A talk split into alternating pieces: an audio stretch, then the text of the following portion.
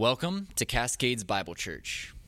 This morning, I invite you to take your copy of the Word of God and turn to 1 Corinthians 13, where we will conclude our study of this chapter before Paul pivots to the application of all that he's been saying in chapters 12 and 13 and chapter 14. Next Sunday, we'll pick, start working our way through chapter 14. But I do want us to look this morning at verses 8 to 13. This chapter, we said, is the chapter of love and it is sandwiched very neatly between chapter 12 and chapter 13 in our English Bibles. And in this whole section, Paul is exhorting the Corinthians and us to ensure that all things in the church are being done decently and in order. All the way back, even into chapter 11, that's his primary concern, in that what, all that happens in the corporate gathering would, would be done in the way that God prescribes. Word had reached Paul and the, that the Corinthian church had kind of taken on a prideful preoccupation with the miraculous gifts, particularly the miraculous gifts of tongues. And uh, he got word of that and how that had become a wedge that was now dividing the body of Christ and disrupting the peace of the fellowship. And um, they had written to him with their questions and their concerns and their thoughts about spiritual gifts. And some of that obviously was needed in need of correction. And so Paul is writing back to them here using this section of his letter, a large portion of the letter, if, if you think about it, to give an overview of spiritual gifts as well as to make application to their specific context, which is what he's going to get into in chapter 14. And right in the middle of that, you know, explanation of the gifts and the application is this chapter on love and, uh, and he is going to explain to us, and has been explaining to us, this most excellent way. And love is, uh, we have said all along, is the chief of Christian graces. It is the chief of Christian graces in chapter uh, 13, verses 1 to 3, because without Christian love, he says we are nothing. It doesn't matter whether we have the most spectacular gifts of speech, and it doesn't, doesn't matter if we have the sum total of earthly and divine knowledge or give our lives away in sacrifice and dedication Without love, he says, all of that is worthless. It counts for nothing. It profits us. It profits us nothing. So love is, is the essential ingredient that cannot be left out. And then we saw last Sunday in verses four to seven uh, that love is the chief of Christian graces because love grounds all manner of holy conduct. Love is at the foundation of all holy conduct. If you see in verse 4, he says, Love is patient, love is kind and is not jealous, love does not brag and is not arrogant, it does not act unbecomingly, it does not seek its own, it is not provoked, does not take into account a wrong suffered, it doesn't rejoice in unrighteousness, but rejoices with the truth. It bears all things, believes all things, hopes all things, endures all things. The heart of love like a spring that continually brings forth and overflows water to fill the fields and make them fruitful, that love causes all kinds of holy affections and conduct to grow and to thrive in the lives of God's people. Paul can, Paul can line up any and all virtues in the scriptures patience, kindness, contentment, humility, propriety, selflessness, forgiveness, faithfulness, as he does here, he can put those next to love and say, Love is that, and that is a true statement. That is an accurate statement. Love, as the one necessary thing, therefore becomes the foundation that all Christian virtue is built upon.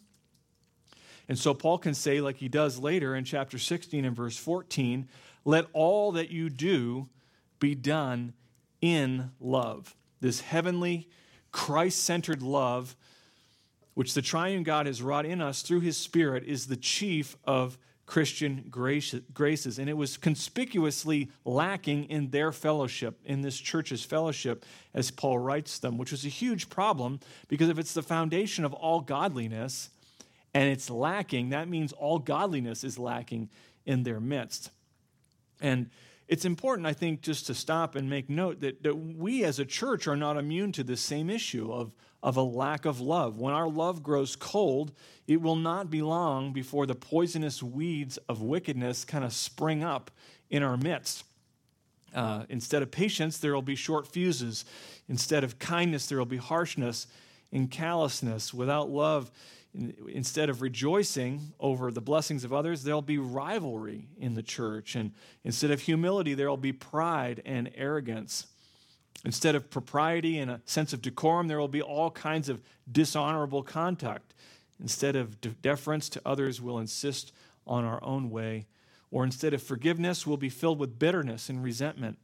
Instead of graciousness, there will be anger.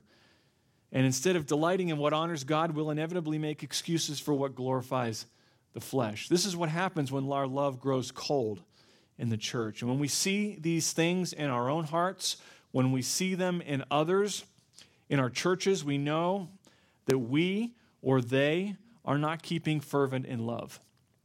It's just like a fever or body aches and a cough would alert you to the fact that you, are suffering from some kind of physical illness so, in the same way, ungodliness, wickedness, selfishness in the church alert us to spiritual illness.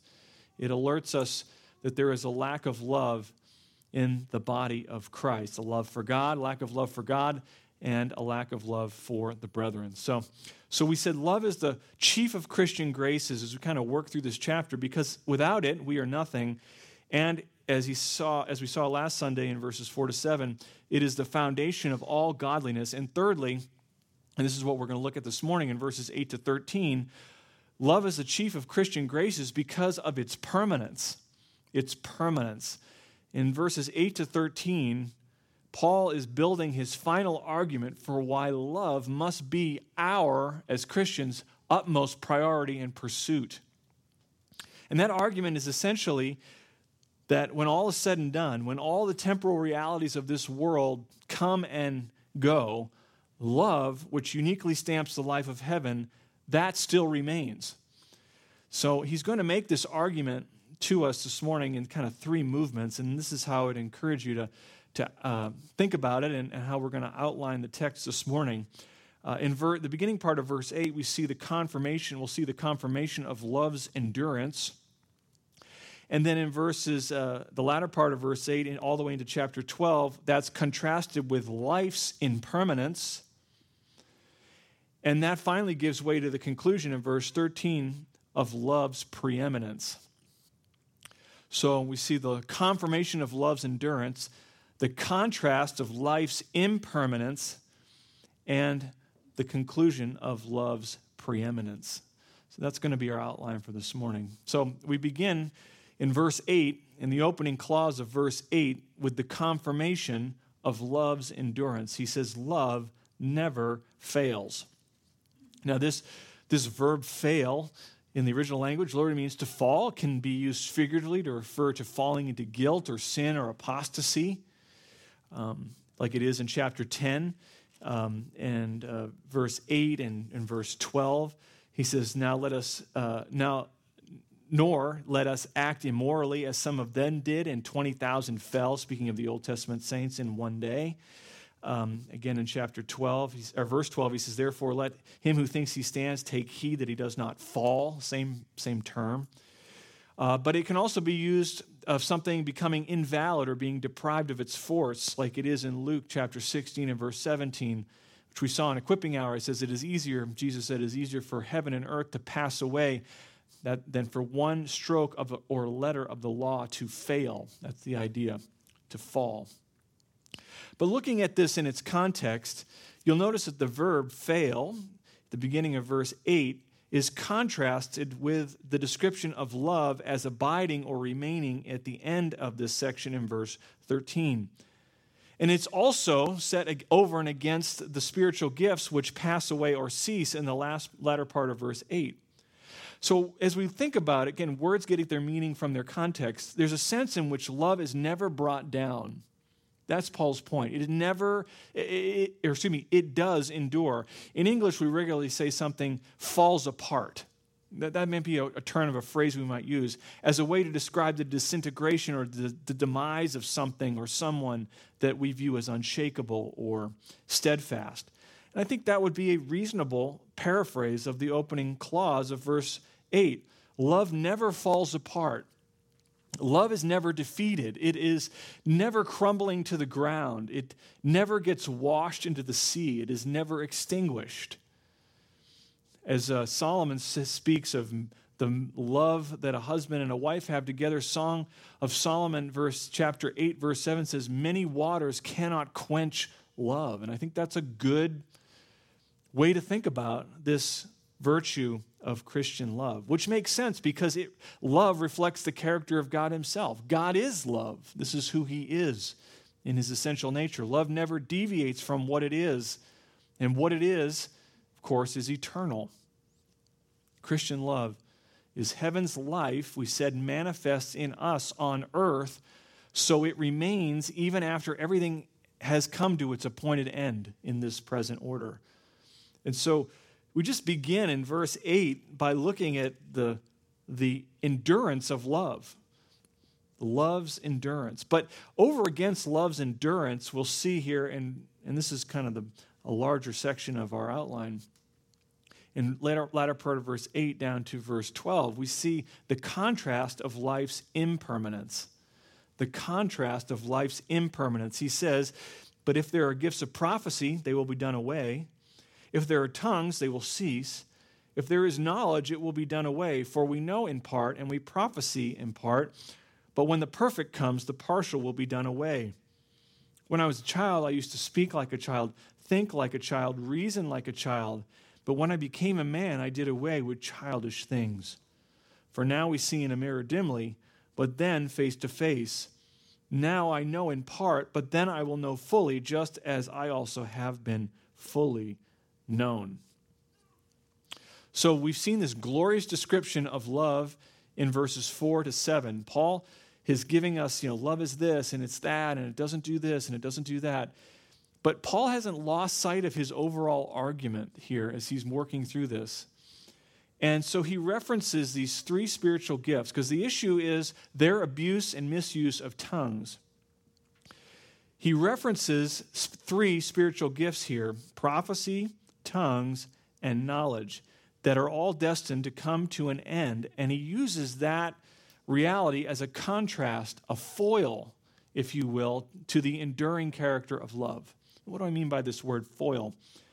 If you're writing a short story, or maybe a long story, and you want the main characters, youth and innocence, for example, to pop and stand out, then you would you, you, know, one of the tools in your tool belt as a writer is to write another character into the plot who makes those qualities all the more um, noticeable.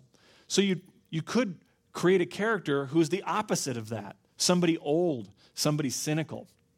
And so then that older, disillusioned character then becomes a perfect foil for this young, kind of innocent person and then that makes their youth and innocence all the more vivid and sharp. And that's essentially how verses 8 to 12 function in this argument. They are a foil to the endurance of love. He's contrasting them. You might ask yourself as you read these verses is there any significance to the gifts that Paul lists in verse 8? And I believe that there is a significance to those things. Uh, first, prophecy. He mentions prophecy that was his own preferred spiritual gift for the building up of the body. And he's going to argue for that very persuasively and, and uh, the importance of it in chapter 14, and we'll, we'll get into that next week. But he also references tongues and knowledge, which are the Corinthians' preferred gifts. These are the things they were exalting, these are the things that they were most preoccupied with. And they weren't being used to build up the body so much as it was to puff themselves up. But what's important to note here is that all three of these gifts prophecy, um, tongues, and knowledge all of them are, are miraculous in nature and revelatory. And this is what they do at their core. Prophecy is in simplest in the simplest terms means to speak forth or to proclaim. It assumes that the speaker is, is in front of an audience and can mean to speak publicly. A prophet of God, therefore, is simply one who speaks forth God's word and prophecy, as a noun, is the proclaiming of that word. But the gift of prophecy, Paul's referring to here, is, is the spirit given and spirit empowered ability to proclaim the, God's word and his will effectively. And it particularly is doing that in the context of new revelation, to give new revelation. So you have to understand in the earliest part of the church, and this Corinthians, 1 Corinthians is one of the earlier letters in the New Testament.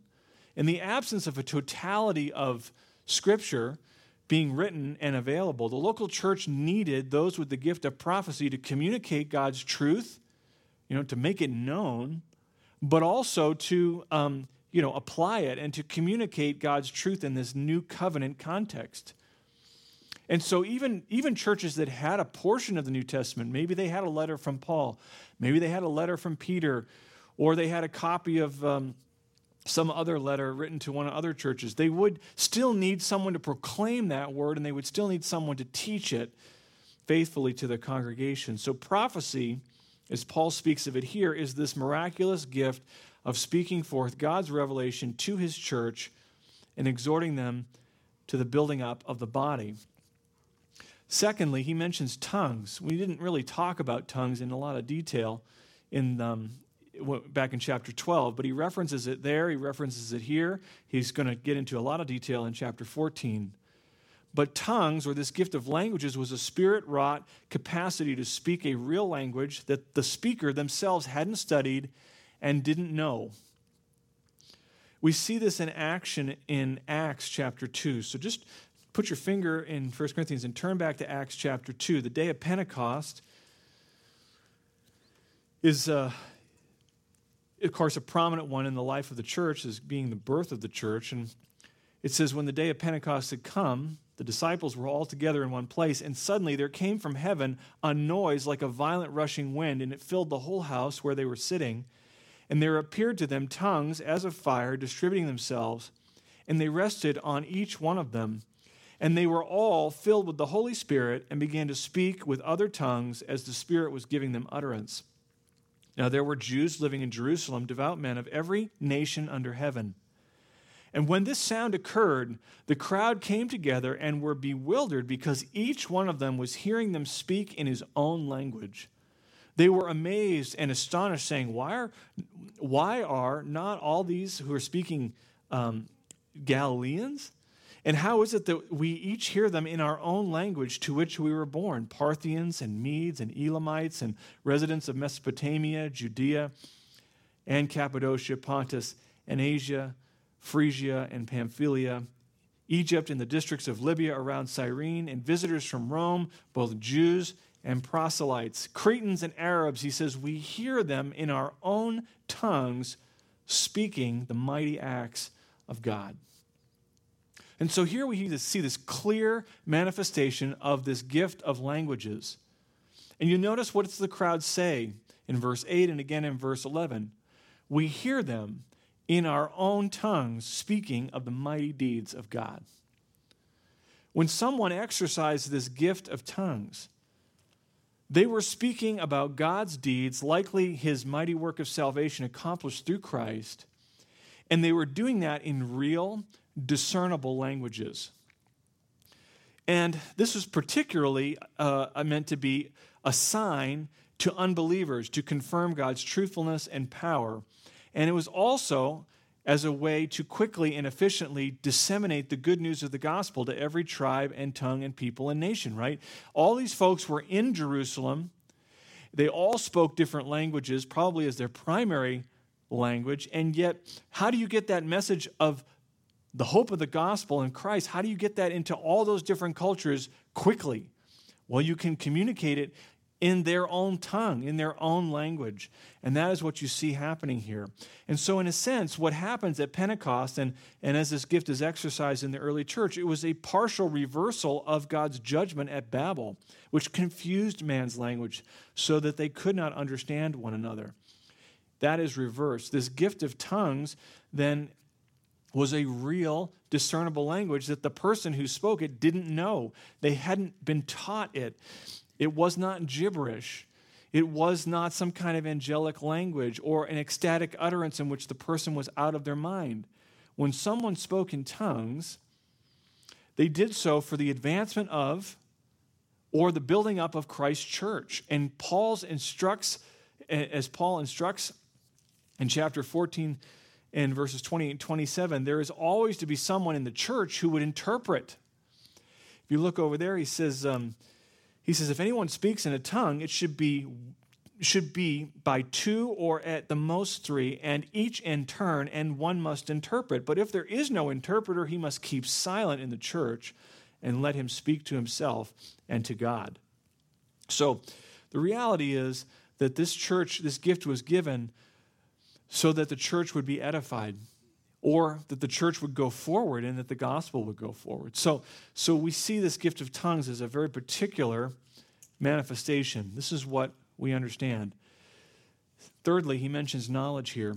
This likely refers to utterances of knowledge, which in the apostolic age included revelation, again, of Christ, to Christ's church. This gift of knowledge isn't just like the ability to learn things and study them. We all can do that, unbelievers and believers. This is referring to a spirit enabled capacity to discern God's will and to make skillful and practical application of the truth into various situations.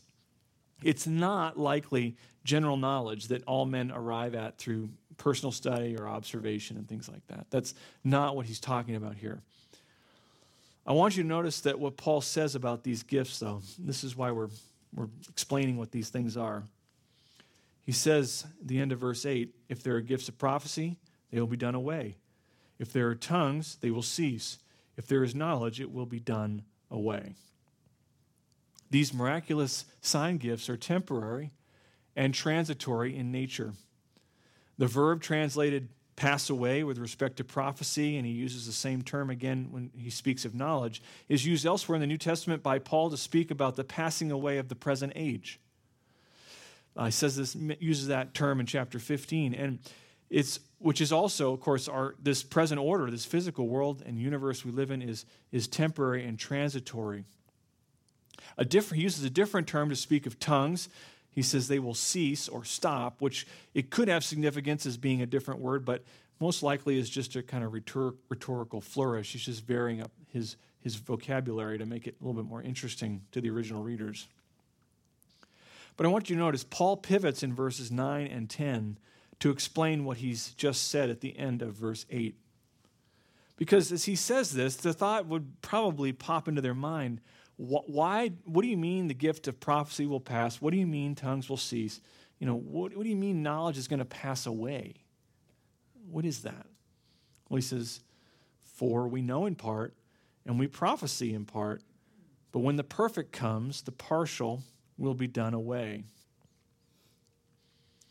How, how should we understand this? Well, it's, it's not difficult to understand that we know in part, because we know, uh, the more we know about God, the more we realize we don't know about God um, if we're humble. So, you know, there's, a, there's just a basic reality that even in God's revelation, our understanding of who God is is, is limited. It's, it's always partial, it's never complete. Well, what does he mean by that? We prophecy in part. Well, probably the idea is that God does not reveal everything to one person or in one context, such that the prophet is only able to give a partial glimpse of truth. Even prophets in the New Testament, they didn't know everything and they didn't have full knowledge of all that was going on. Sometimes they didn't understand how those things were going to be accomplished and in whom they were going to be accomplished.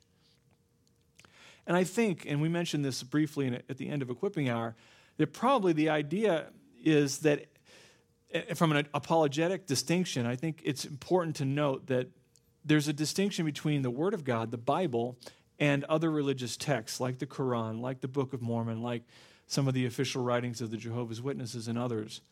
Most of those other religious texts were composed over a very short period of time, and they were done so by only one or two individuals, depending on the context. But as we look at the scriptures, they're written over a span of 1,500 years from start to finish by some 40 different authors spread over a wide geographic territory, and yet it has, the scriptures have this remarkable continuity and coherence to them. And, and that, in a sense, gives uh, a tremendous clarity to the, who God is and his way of salvation. And so, this distribution of God's revelation, you could argue, was purposeful and providential by God in order to bear witness to the divine nature of its revelation. No one man has a monopoly on truth, no one place has a monopoly in, in, on truth. We prophesy in part, we know in part. But he says, when the perfect comes, the partial will be done away. When the perfect comes, he says, the partial will be done away. What does that mean? There's all kinds of debate over what the perfect is, this, this um, adjective that's used as kind of a subject. When that passes away, uh, when, it, when it comes, excuse me, everything else passes away. What's that referring to? Well, some think it's talking about the completion of Scripture, the canon of Scripture. Um, when the perfect meaning, you know, the, the final revelation of God in His Word. Um, but I don't think that's how they would have understood that. I don't think they were expecting that necessarily. Um, some think it's the rapture, that the perfect refers to the rapture of the church. Others argue, no, it's not the rapture, but the second coming of Christ at the end of the tribulation. Some think it refers to the maturation of the church, but that's not really altogether different than the rapture and the second coming because um, at that time, believers will be made perfect or mature and glorified. So, so you know, all those things have their weaknesses, and we don't have the time to get into all the specifics of it this morning. But basically, the adjective conveys this idea of something of the destined end or aim of something, the perfect. It can mean mature or complete, which is how it's used, for instance, in James chapter one. Uh, in James chapter one, he says. Um, he says, uh, let, let endurance have its perfect or maturing results so that, or so that you may be mature, grown up, and complete, lacking in nothing. So um, it can be used in that sense, and that's a term that comes up again and again in James. Um, Paul is seems to be uh, so it can mean that, but Paul is saying that when that consummation of perfection is reached, he says all that is partial disappears. And so, logically, the, the only possibility in context for the perfect that he's referring to here is this eternal heavenly state of believers. This is what it's, I think he is getting at. He's saying that the spiritual gifts, whether they're miraculous or not, are only for a time, they operate for a season. The gifts have to do with the building up of the church as it eagerly awaits the revelation of our Lord Jesus Christ. And at the end of the age, the final purpose of God's saving work in Christ will have been reached, it will have come to fruition. And at that point, the gifts which are now necessary for the building up of the church in this present age, that will disappear because the complete will have come. As one theologian wrote, because the sun rises, all lights are extinguished. I think that's the picture that Paul's painting here. You say, well, why do you or why do we believe that certain miraculous or sign gifts have ceased in the present? If that's talking about the future, why do we believe that the gifts have ceased? And to that I would reply because of their nature and purpose. Miraculous gifts are distinct in their nature and purpose. They're distinct from the non miraculous gifts. The miraculous gifts were for revealing and confirming the word and will of God in His church. And those miraculous gifts were only valuable and good and useful insofar as they accomplished that end. And so, when God's word was fully revealed and written down for all God's people, and they had that prophetic word, Peter says, made more sure, those gifts ceased. The miraculous gifts were a means to a very particular end. And when that end was reached, they stopped. It's also worth noting that prophecy, knowledge, and tongues argue more for the imperfection and immaturity of the church than they do for its perfection. This is something that isn't brought up very often, but it should be because it's a powerful argument for the gifts ceasing. They were necessary for the church in their infancy as a support or a brace until the church reached full growth. Again, my dad was a landscaper. We used to plant stuff all the time. And at least in Florida, when you plant palm trees, which is pretty much all we planted, you always create a well of dirt, and you still do other trees too, around the base of the tree so that when the water would run down, it would pool toward the base of the roots. Otherwise, the water would just run off. When you plant a young tree in the ground, you mount up that dirt so that it can receive the water that it needs to grow. Because the root system hasn't developed enough to absorb enough moisture from the ground when you just drop it in there. So, so you have to you have to create this well around it. And you also need to, we also used to stake it and tie it to the stake, right? So that that way it would not blow over. Why? Because its root system hadn't developed enough to hold it upright. It would topple over with even the slightest breeze, depending on what kind of tree it was. And it's the same with the church. When the church first began, when it was in its infancy, it needed miracles, it needed prophecy, it needed tongues and, and miraculous healing. But once it was established, once the canon of Scripture was completed, those things stopped. And the writer of Hebrews validates this temporary and revelatory purpose for his gifts, these miraculous gifts in Hebrews chapter 2 and verse 4 where the writer of Hebrews says, At that time, God also testified how? By signs and wonders and various miracles and distributions of gifts from the Holy Spirit according to his will. Hebrews being a later book, even then we're starting to see the gifts diminish in their influence and their need. And the writer of Hebrews says, God was using those things as a sign to testify. The message of salvation was preached, and alongside that message, God confirmed the messengers specifically through extraordinary signs and miracles. And he did that because the church was immature. And so when those things are no longer, when the church is established, when that tree gets its roots into the ground and those roots spread out, you can take the stakes away, you can smooth out the mound of dirt because the, tr- the tree is able to sustain itself on its own with its, the way God has designed it, and so it is with the church. This is affirmed by Paul's analogy in verse 11. He says, When I was a child, right? When I was a child, I used to speak like a child, think like a child, reason like a child. When I became a man, I did away with childish things.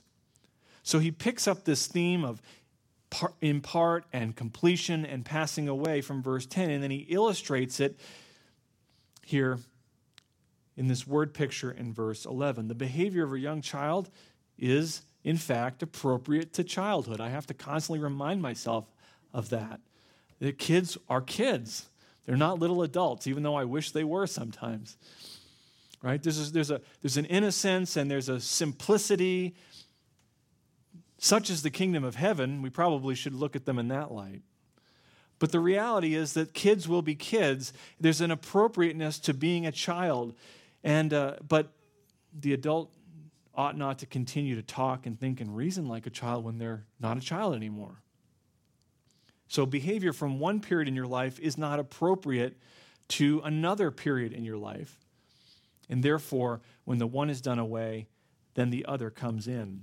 So, hopefully, as we grow up, we stop acting, talking, and reasoning like children. And some of us do, and some of us don't. But the reality is that's what should be. And Paul understood this, and that's what he's explaining here. The gifts by analogy, are appropriate to the life of the church, but each has its own place. For the early church, it was appropriate for prophecy and tongues and knowledge to stay and support the church in its infancy. But when God's word was established and the apostolic tradition was inscribed in the 27 books of the New Testament, then the time for those things ceased. And for the present church, it is appropriate in God's church now to use the gifts of teaching and helps and administrations and faith and service and exhortation and mercy and these miraculous gifts, these non miraculous gifts, we should say, for the building up of the body. But when the end of the age comes, the church will be made perfect in holiness, and at that time, even those gifts will cease. And so he concludes in verse 12 For now we see in a mirror dimly, but then face to face. Now I know in part, but when I will but then I will know fully just as I also have been fully known.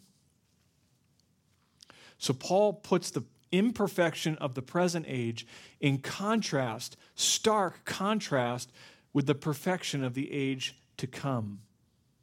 Our sight of God now is limited, it is imperfect, and it stands in contrast with what it will be at the end of the age. Just as with seeing, he says, it is with knowing. Our knowledge of God in the here and now is imperfect, and it stands in contrast to what will be at the end of the age when we shall know even as we are known, which has an idea of completion. God knows us thoroughly and perfectly and completely, and that's how we will know Him.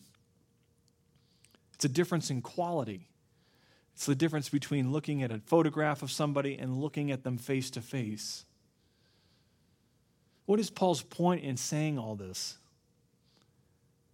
As good as the spiritual gifts are, as diverse and effectual and awe inspiring as they may be, they are only for a season, and there will come a time when it will all pass away. They aren't permanent. They're transitory and temporal, and when they have, while they have their appropriate place, eventually they will pass away and give way to that which is eternal, and namely perfect love. That's his point. Love never fails.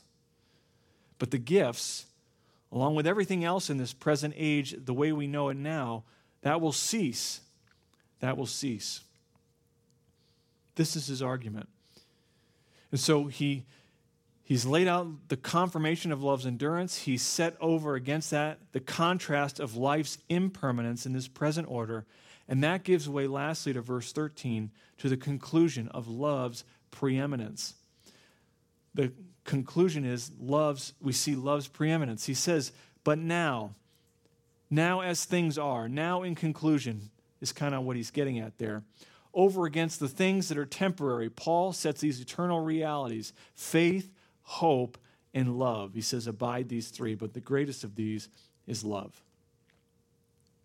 He, as he lists them out, these three realities, he effectively sets them apart from everything else. They are uppermost, they're preeminent. No one else stands on the podium with faith, hope, and love.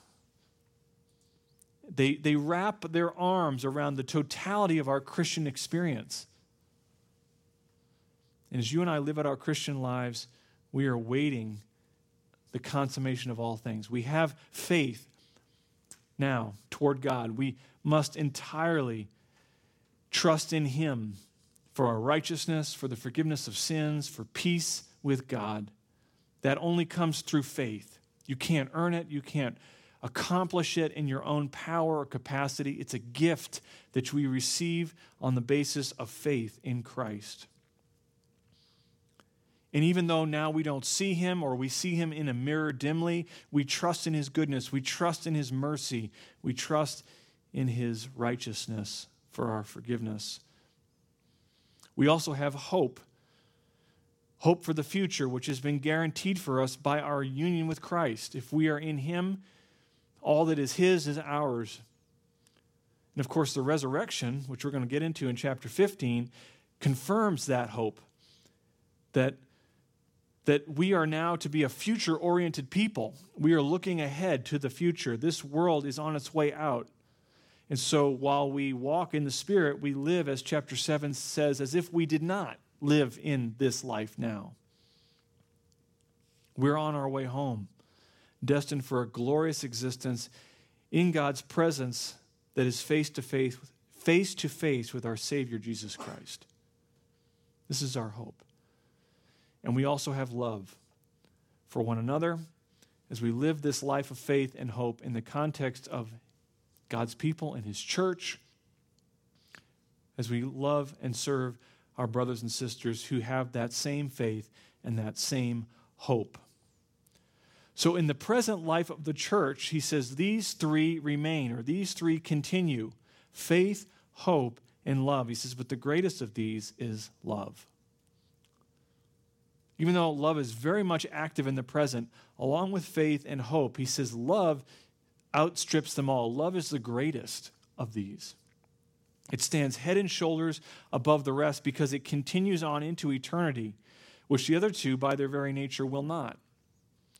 There's no need for faith when faith has become sight. There's no need for hope when all our hopes have been realized in Christ Jesus. But love, that one necessary thing, the ground of all godliness, that will never fail.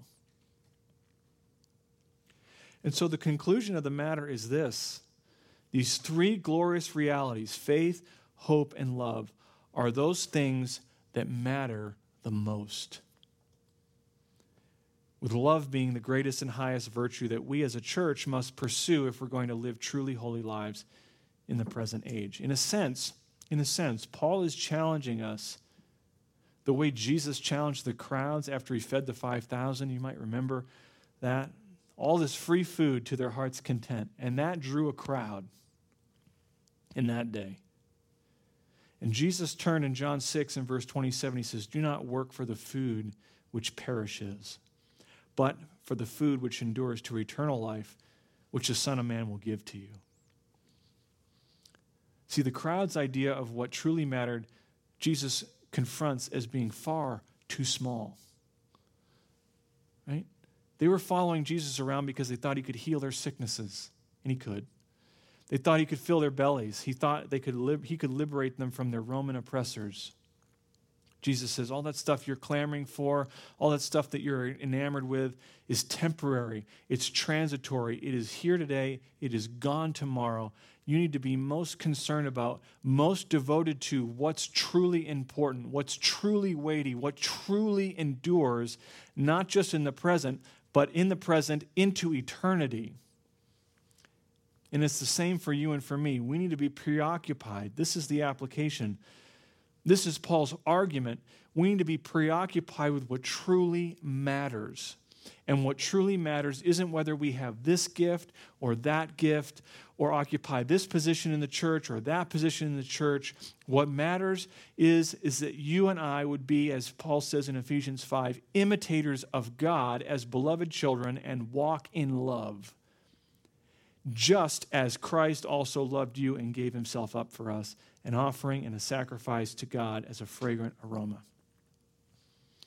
What matters is that we would cultivate an attitude through the Spirit of God that chooses to put the benefits and welfare of others ahead of our own interests for the glory of God. That's what it means to love God the way He has loved us. Because, and this is His reasoning, love, heaven's life manifesting us on earth, will never become redundant, it will never become obsolete it will never become irrelevant. But all these other things, all these other things will pass away. He says at the end, love does not fail. And so he turns the corner in chapter 14 and verse 1, and he says, Pursue love. Make that your aim. Make that your goal. Yes, desire spiritual gifts, but he says, above all, pursue what really matters, and that is a heart of Christian love. Let's pray. Father, we thank you for the ways in which uh, Paul cuts through all the distortions and all the things that cloud our minds and distract us in this world. And he, and he cuts down to, he's always getting to foundational things. It's one of the realities that we just observe again and again as we study his writing and his your word written, communicated through his his letters and he's always getting back to ultimate things the glory of god that which is eternal that which endures i pray lord that we would be preoccupied with those same things that we would not labor for the food that perishes the things in this life that are coming and going and pass away that we would be fully devoted to what truly matters and what truly endures, not, not just in this life, but endures this life, but into eternity. And we know that all of that is grounded in love. So may we pursue love as a church. May we be known as a church who love one another in all the ways that Paul describes in the preceding verses. And may we make that love of Christ known as we proclaim the good news of the gospel so that others might be brought into and share that eternal love and might bring forth that love in their own lives for your name's sake. We ask it in Jesus' name. Amen. Thank you for listening. We hope you've been encouraged by today's message. For more information or more messages like this, visit us at cascadesbiblechurch.com or subscribe via your favorite podcast app.